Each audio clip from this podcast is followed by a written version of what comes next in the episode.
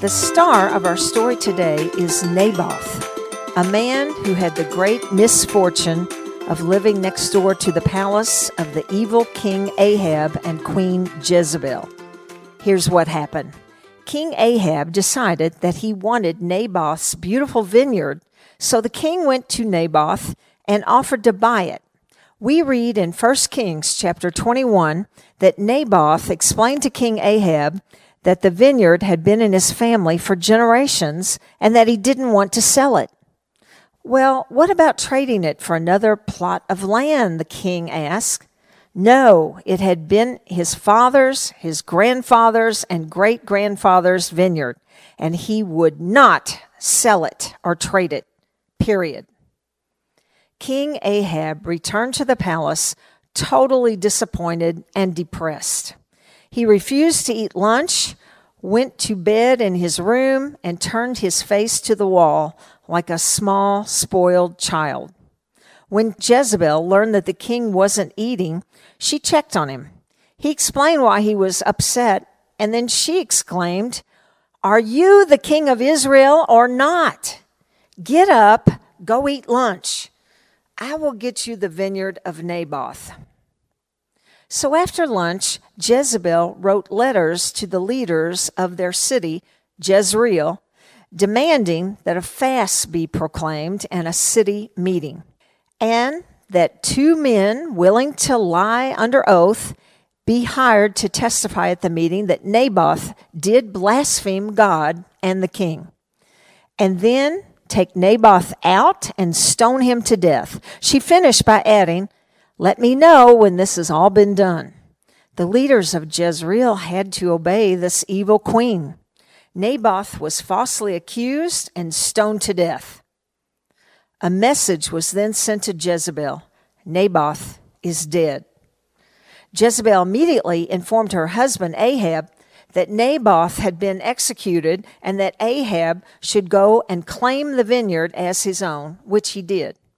In fact, Ahab was there in his new vineyard when Elijah showed up to deliver a message straight from God. Have you found me, my enemy? Have you found me, my enemy? Ahab said, surprised to see Elijah. Yes, I have found you, Elijah answered, because the Lord told me where you were and what you and your evil wife have done. Do you think that God doesn't know that Naboth, an innocent godly man, was falsely accused and executed just so you could have this vineyard? Thus saith the Lord, Elijah told Ahab, in the place where dogs licked up the blood of Naboth, will dogs lick up your blood. Elijah continued, Thus saith the Lord about your wife Jezebel. The dogs will eat the body of Jezebel by the city wall of Jezreel. Wow, that's a pretty gruesome prediction. It upset King Ahab so much that he tore his clothes, put on sackcloth, and actually fasted. And so God delayed the prophecy concerning the king. It didn't happen right away, but it did happen, just as Elijah predicted. Three years later, King Jehoshaphat, the king of Judah, agreed with King Ahab, the king of Israel, to go to battle with Syria. Before going to battle, Ahab told Jehoshaphat that he, Jehoshaphat, could wear his royal robes, but that he, Ahab, was going to wear camouflage. In other words, dress just like all the other soldiers. Ahab did that because he knew the king of Syria wanted to kill him. Ahab was right. The Syrian king instructed his soldiers not to bother with anyone except King Ahab. Their goal? Kill King Ahab. The Syrian army quickly spotted a king in royal robes and went after him. But it wasn't Ahab, it was King Jehoshaphat. Thank goodness they recognized Jehoshaphat before he was killed. Meanwhile, King Ahab was wounded by a stray arrow and was taken to the rear of the battle. He bled all day there in his chariot. and died that evening. Ahab was given a kingly burial, but his chariot was taken to the place where Naboth had been stoned to death. As Ahab's blood was washed from the chariot, dogs licked up his blood, just as Elijah had prophesied. Did Elijah's prediction of Jezebel's death happen? Well, two years after King Ahab died, a man named Jehu rode into Jezreel, and as he entered the gate, he looked up and saw Jezebel looking out a window. This is where it is written in 2 Kings chapter 9 verse 30 that Jezebel had painted her face. Now, I've told young girls if someone says that you look like Jezebel, it means that you have on too much makeup. Now, I'm all for makeup. My husband likes for me to wear makeup. We almost put it in our marriage vows. Dottie, do you promise to wear makeup every day till death do you part? And I would have said, I do. And I do.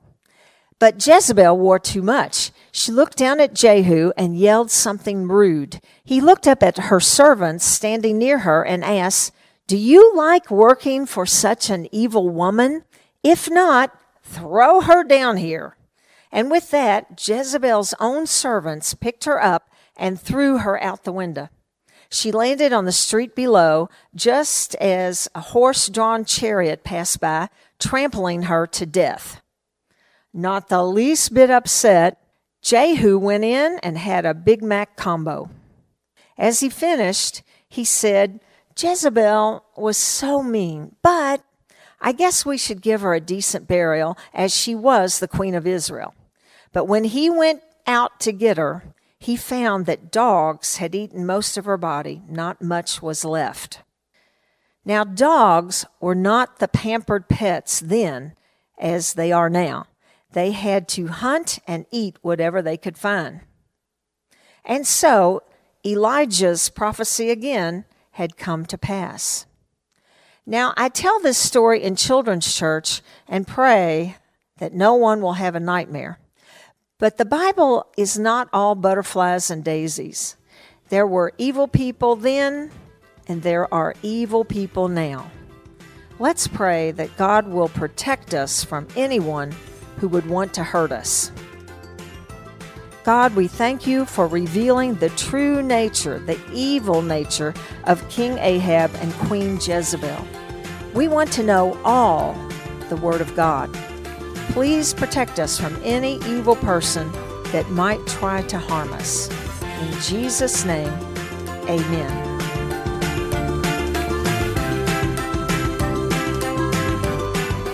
Kids Moment with Dottie is a short form podcast to engage you and your children with the Word of God. Dottie is the children's pastor at the Knoxville Christian Center in Knoxville, Tennessee. If you liked this podcast, don't forget to hit subscribe. For more information, visit knoxvillechristianctr.org.